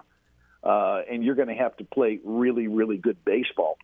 So I don't know where they're going to be picked. I think fans expect the Cajuns to contend. And, and really, I think anything more than that would probably not be reasonable. What's going to be the big question mark for you as they begin the season about this team? I was talking with Barry McKnight yesterday. Barry's 21 years now doing Troy, and he's, he's one of the nicer human beings in our league. And we had lunch yesterday, and we were we were talking about, and he said he asked the same question you did. I said, well, you know, when I look out there, I don't see a Kevin Ardwan. I don't see an Austin Fought. I don't see a Hunter Moody. I don't see a Zach Osborne. I don't see a Tony, uh, uh, rather Austin Robichaux. I don't see a Carson Baranik, and I don't see a Gunner Leger. You know, one of the things that the Cajuns have had when they've been really good is they've had a Friday night guy that when he walked out, the other team said, "Well, let's see if we can get Saturday and Sunday because we're not going to get tonight." Um, they don't have one like that, uh, and so you know we saw last year that Seth Thibodeau was not afraid to go get a starting pitcher in the fourth inning uh, if he felt like he needed to make a change to to, change uh, some things that were going on. Now, Seth tells me, and, and I agree from what I've seen, that they've got more quality depth on this pitching staff. And that's a good thing because they, I don't know that they got a guy who's going to go out and give you seven or eight. Um, because those guys that I mentioned earlier, I don't see any of them in the Cajun dugout. So I, I think um, the Cajuns are, are not going to overpower anybody on the mound. But if they throw strikes and play defense, I think they're going to be fine. But if you ask me my biggest concern, they don't have a that lockdown Friday night guy that scares you when he walks out to the mound like they've sometimes had in the past. Jay, appreciate your time as always, brother. Thank you for waking up early. Enjoy the call this weekend inside the Cajun Dome on Saturday night as the Cajuns take on Georgia Southern. And enjoy your weekend, bud. And uh, for Cajun baseball fans, I think their first inter squad's this afternoon. So uh, it, the gates will be open if you want to go see the baseball team. Go check it out. Appreciate you having me on. Ray, we'll talk again next week. Go Cajuns. This is RP3 and Company on the game. 1037 Lafayette and 1041 Lake Charles, Southwest Louisiana's sports station. Your home for the LSU Tigers and Houston Astros.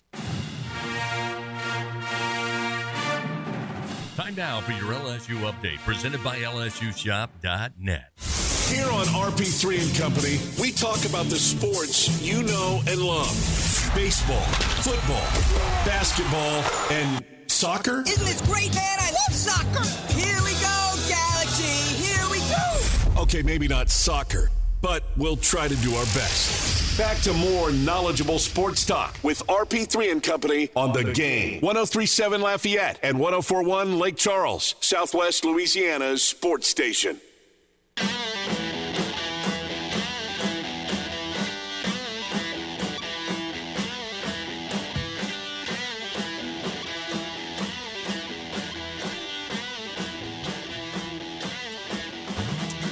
Oh, the Raging Cajuns basketball team gets a win last night. The men do. Bob Marlin now is tied for the second most wins in program history. They've won seven in a row. They're now seven and two in Sun Belt Conference play. But the men weren't the only ones to get a dub last night for the Raging Cajuns. The women who were on the road at Georgia Southern, man, Garry Brodhead's team, you can always count on them every single season for them to start turning a corner once the calendar turns to January.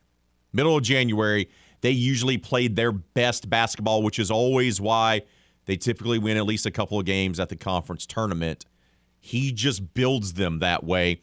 And they got yet another win as they slow down Georgia Southern's potent offense, frustrating the Eagles in Statesboro for a 68 to 58 road victory. Brodhead's team has now improved to 12 and 9 overall, 6 and 3 in Sun Belt Conference, and they uh, 63% of their shots in the second quarter. That's what we call a high percentage. Piling up 28 points to erase a one point deficit and grab a 41 to 25 halftime lead. Included in that onslaught during the frame was a 5 of 6 showing from three point range, which included made three pointers by Lene Whedon, Tamara Johnson, Destiny Rice, and Sherry Porter. Georgia Southern did make a push in the third quarter, in particular, an impressive 18 to 3 run to create a two possession game at 49 45 in the final minute. But the Cajuns' defense, which held the Eagles, who were averaging 87.1 points per game, to their lowest total of the season, rose up and came up with big stops there in the fourth quarter an impressive road victory for the Raging Cajuns. Nine different players scored for UL, led by Whedon, who had 19, Rice chipped in 12, and Johnson had 11, while Porter also added 11. Four players scoring in double figures. Garry Brodhead's team now will get back to action as they head over to Boone, North Carolina to take on Appalachian State, who's 8 and 12 overall and 4 and 5 in the SBC. That game will be at 1 o'clock on Saturday. So a good win for Garry Brodhead's team, who continues to turn a corner. Meanwhile, the McNeese men's basketball team is headed in the opposite direction. We had Jim Gazzola on earlier in the week, and we talked about how important the slate was for them to beat the teams that they were fighting with at the bottom of the standings. Because the way the Southland Conference tournament works, there's 10 teams in the league, they take only the top eight. That's how it works. McNeese is on the outside looking in, battling the likes of Lamar and Incarnate Word in particular. And it would be an embarrassment if McNeese couldn't even get into the tournament, which it's hosting at the Legacy Center there in Lake Charles. Well, the Cowboys suffered their sixth straight defeat last night, falling 70 to 65 to Incarnate Word. I asked Jim Cozzolo on Tuesday if Thursday night's game was a must win, and he said yes. Whew. It's tough. It's tough. The loss dropped the Cowboys' record to 5 and 16 overall, 2 and 6 now in Southland Conference play. They began SLC play 2 and 0. Apparently, the high point of the season was Joe Dumars Day, where they named the court after their greatest player. And it's been loss, loss, loss, loss, loss, and now loss. And they're on verge of having the season get away from them. They're already in the hole to begin with because of how poor they played in non conference. To be fair, they played some tough teams. We know that. Tennessee, Baylor, got it. But they also lost to teams that he should have defeated. And now things are starting to pile up on them.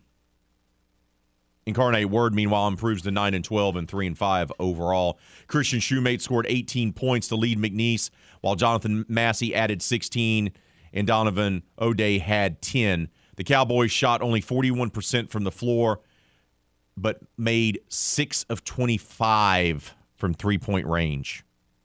That's 24%. You're not going to win many games if you're shooting that poorly from three point range. McNeese will now travel to Texas A&M Corpus Christi, who they've already lost to. And Corpus Christi, by the way, defeated Nicholls 96 86 on Thursday night. Remember, Nicholls defeated McNeese back to back games. So things are only going to get more difficult for John Aiken's squad as they look to finally end this losing skid. You thought Thursday was going to be a good chance. They're going to have to try to man up and take down Texas A&M Corpus Christi on Saturday.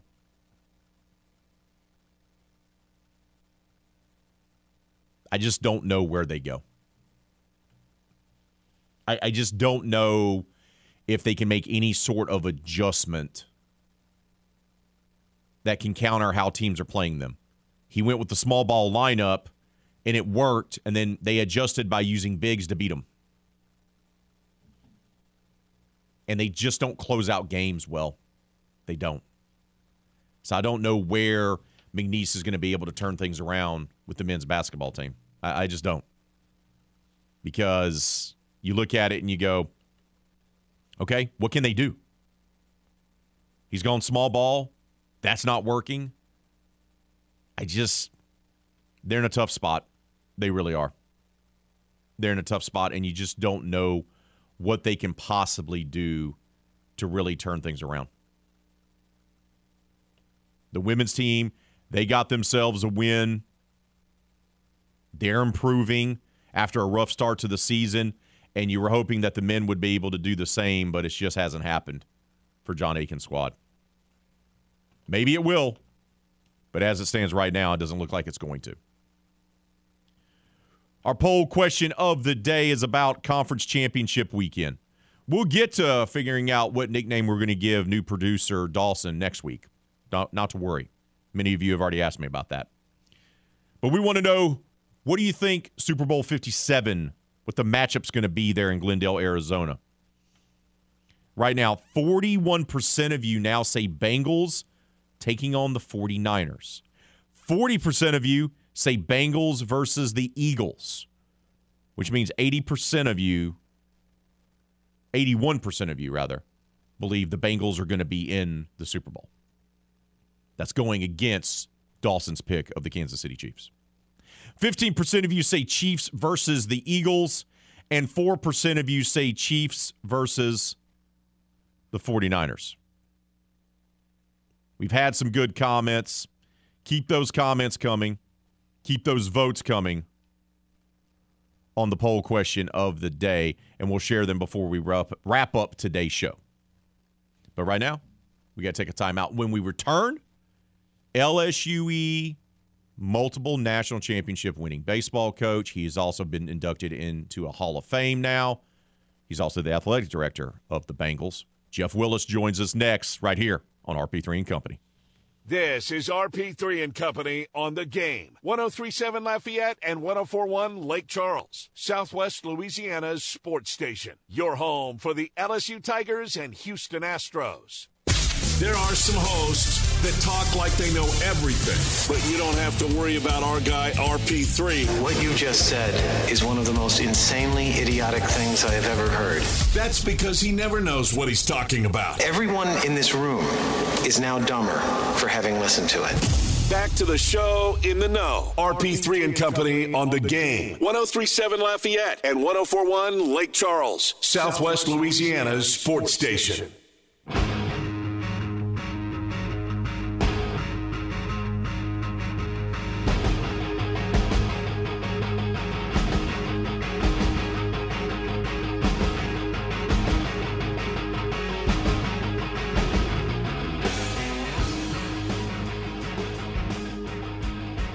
The college baseball season is upon us across the board as seasons will begin in the next few weeks.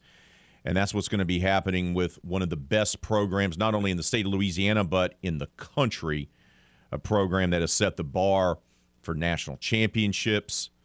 And the man who leads the LSU Eunice Bengals and has led them to multiple state championships. He's nearly won a thousand games. He's been inducted into Hall of Fames. He also serves as the longtime athletic director for all things Bengals there on the Cajun Prairie. Jeff Willis joins us now. Coach, good morning, brother. How are you, my friend? I'm I'm terrific. Uh, thanks for having me, Raymond. Hope you're well. I'm doing well. So, how do you feel about your team heading into this season? well, I, I look at us. We're we're good on paper right now. We're we're undefeated. Um, haven't played any games yet, um, but we've got a good group of kids, and uh, you know when you when you look at the the hard work and the the time they spent um, this fall, and you know we've got one of the youngest teams we've ever had here. Um, you know, a lot of question marks with that because you really don't know what to expect when they cross over the white lines. Uh, they had tremendous fall. You know, we played 12 outside games in the fall, and you know they they they won all those games and and we played good competition in the fall and so that was good to see. Um, but again those are those are fall scrimmages and and nothing really counts in the fall and and so we're going to find out once we get going here to just really see what we've got going. You've accomplished so much in your career. What's the biggest lesson or maybe lessons that you've learned from the time you took over the LSUE program at the ripe age of 24 to right now? 24 years old, you know, when when you get hired to to be a, a college head baseball coach, I don't care what level of college it is, that's not a norm. And and I was ecstatic when I was 24 years old to have that job. Um, you know, when I became the athletic director two years later, when I was 26, I got the search folder when they ran the search, and I opened it up, and it went through my mind. I didn't, I didn't think they knew what they were doing because they bypassed a bunch of different individuals and gave a 24 year, 24 year old a chance. Um, you know, I go back to that time. You know, I knew I was going to work hard. I knew I was going to get after it. I knew there was a lot of talent in Louisiana. Um, I knew that that we had we had no scholarships, we had no assistant coaches, and I knew we had to go to work. And over time, we started fundraising the money and fundraised the first scholarships and fundraised the first assistant coaches' salaries. And and now I look up today and say all the the really good players that have been through us, you know, we we've benefited from it tremendously. And a lot of that has to do, well, most of it has a has a lot to do with how kids are were, are raised um, in in South Louisiana. And you know, it's a throwback to how really our country was 30, 40 years ago with the family values and the work ethic and the blue collaredness that those kids have. Um, and we've benefited from it. And it, it's a testimony to the people of South Louisiana because that's where, where the brunt of our team comes from. Um, just the way those kids have been raised, and we benefited from it tremendously. And so I, the biggest lesson I've learned is is this: um, when, when don't count us out, don't count um, the, the the the individual from South Louisiana out because you know I lived here 21 years now, and I wouldn't want to live anywhere else. And I know through hurricanes and I through adversities and floods and and just natural disasters that occur.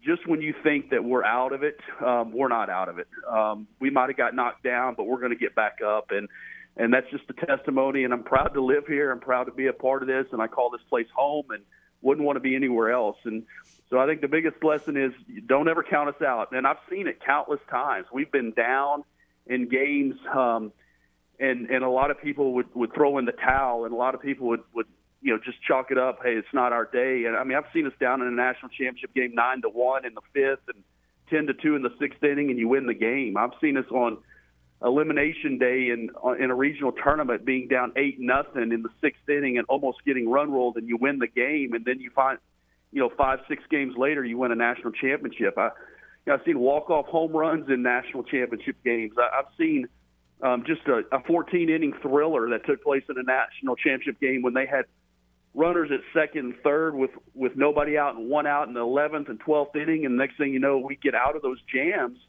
and we wind up winning the game in the 14th inning. And so, just when you think we're out, um, we're we're not. We might have got knocked down, but but we're not out. And there's a 10 count that takes place in those boxing matches, and as long as there's still an out left on the scoreboard, we still got a chance. How much different is it coaching kids now than it was 20 years ago, or is that an overblown narrative? I, I think that's a way overblown narrative.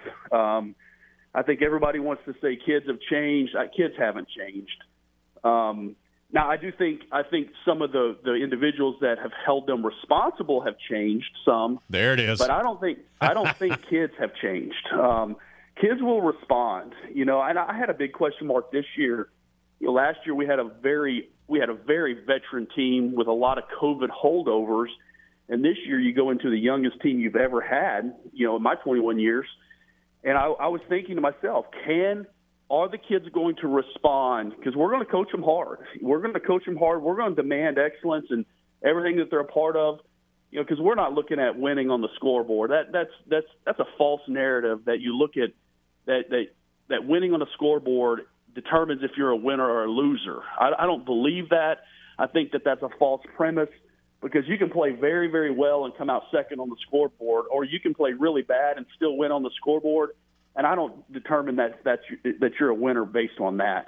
And so I, I look at that, and and I look at what what our motivation is on who these kids are going to be 10, 15, 20 years from now when they're raising their own. That tells us how successful that we're going to be. And so my biggest question was, could we coach them hard? Would they respond to that? and and they responded with flying colors. You know, when they know that you love them, they know that you care about them, and you're in it for the right reasons of who they are as a person. They're going to respond to that. Um, but a lot of coaches are out there; they're talking that narrative. They're they're they're they're, they're showing that, and they're they're really just talking the talk and not really walking the walk. And the key is, if the kids know you care, they're they're going to respond to that because they because right is right and wrong is wrong. And I, I I was ecstatic to watch our kids respond to that and had a tremendous fall. And I'm really looking forward to seeing what they're going to do this spring.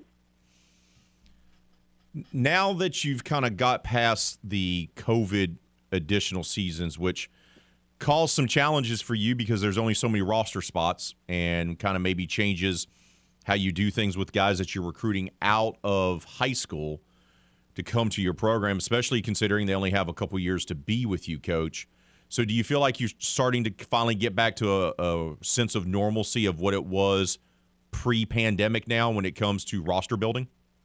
Well, yes, yes, and no. I, I think you know the COVID part of out of is out of it. Now you've got the transfer portal that that's going on, and you know all the challenges that it's created with with you know really not our level, but the four year school level, and and when guys can go and transfer every year and be eligible right away um, you know, there, there's pushes at the Division One level to go an unlimited roster at that level. You know, there, there's a push to get rid of the 25% scholarship for 27 players at the Division One level.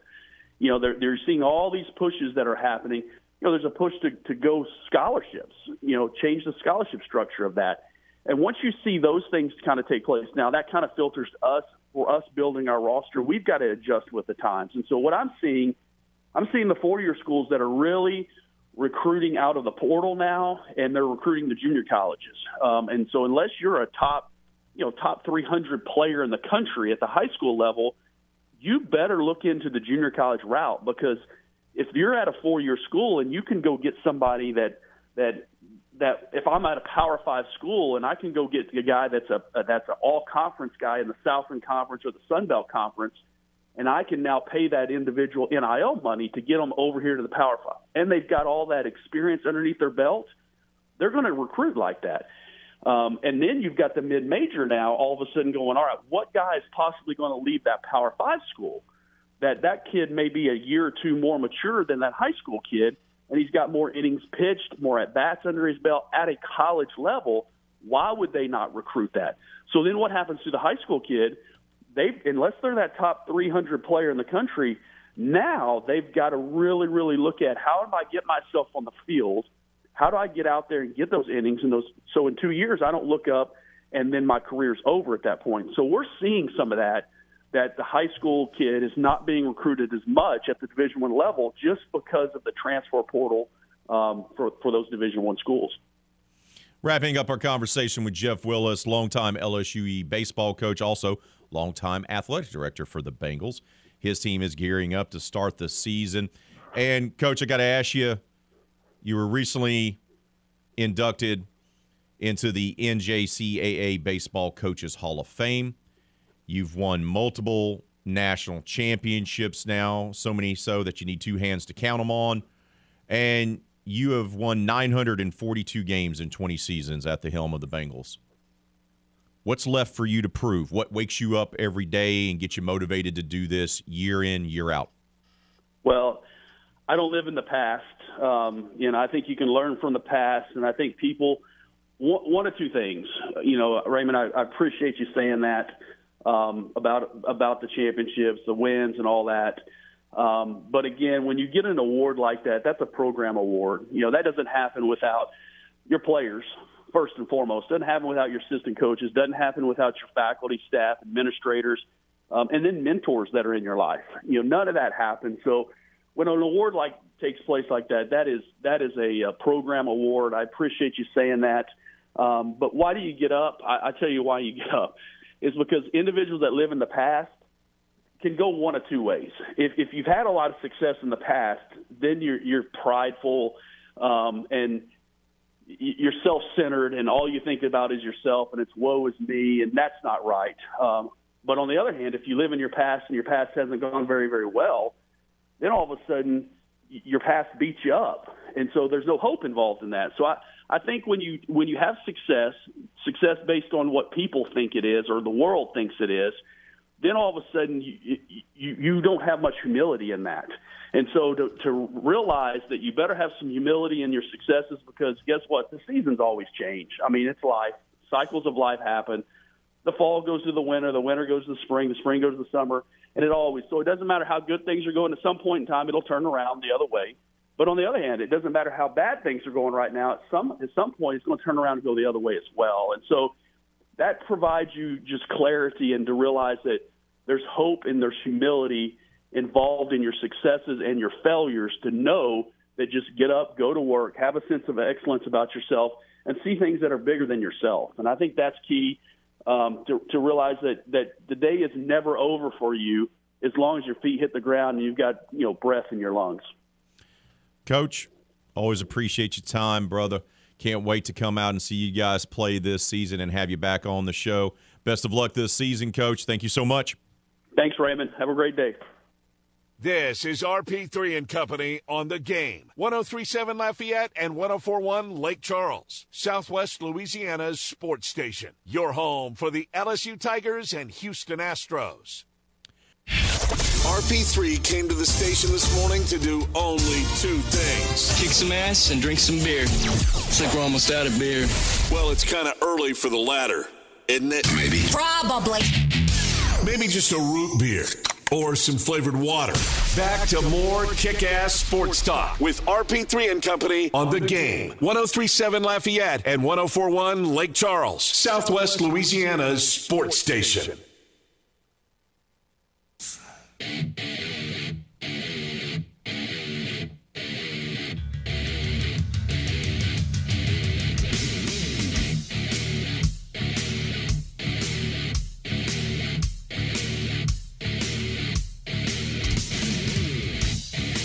Clear Springs water. It's the preferred refreshing beverage of the team here at the game 1037 Lafayette, 1041 Lake Charles.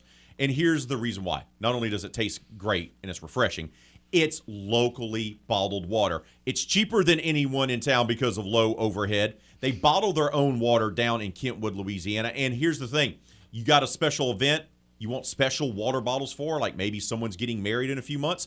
Guess what? Clear Springs Water can do private label single serve bottles with custom labels for any business or event.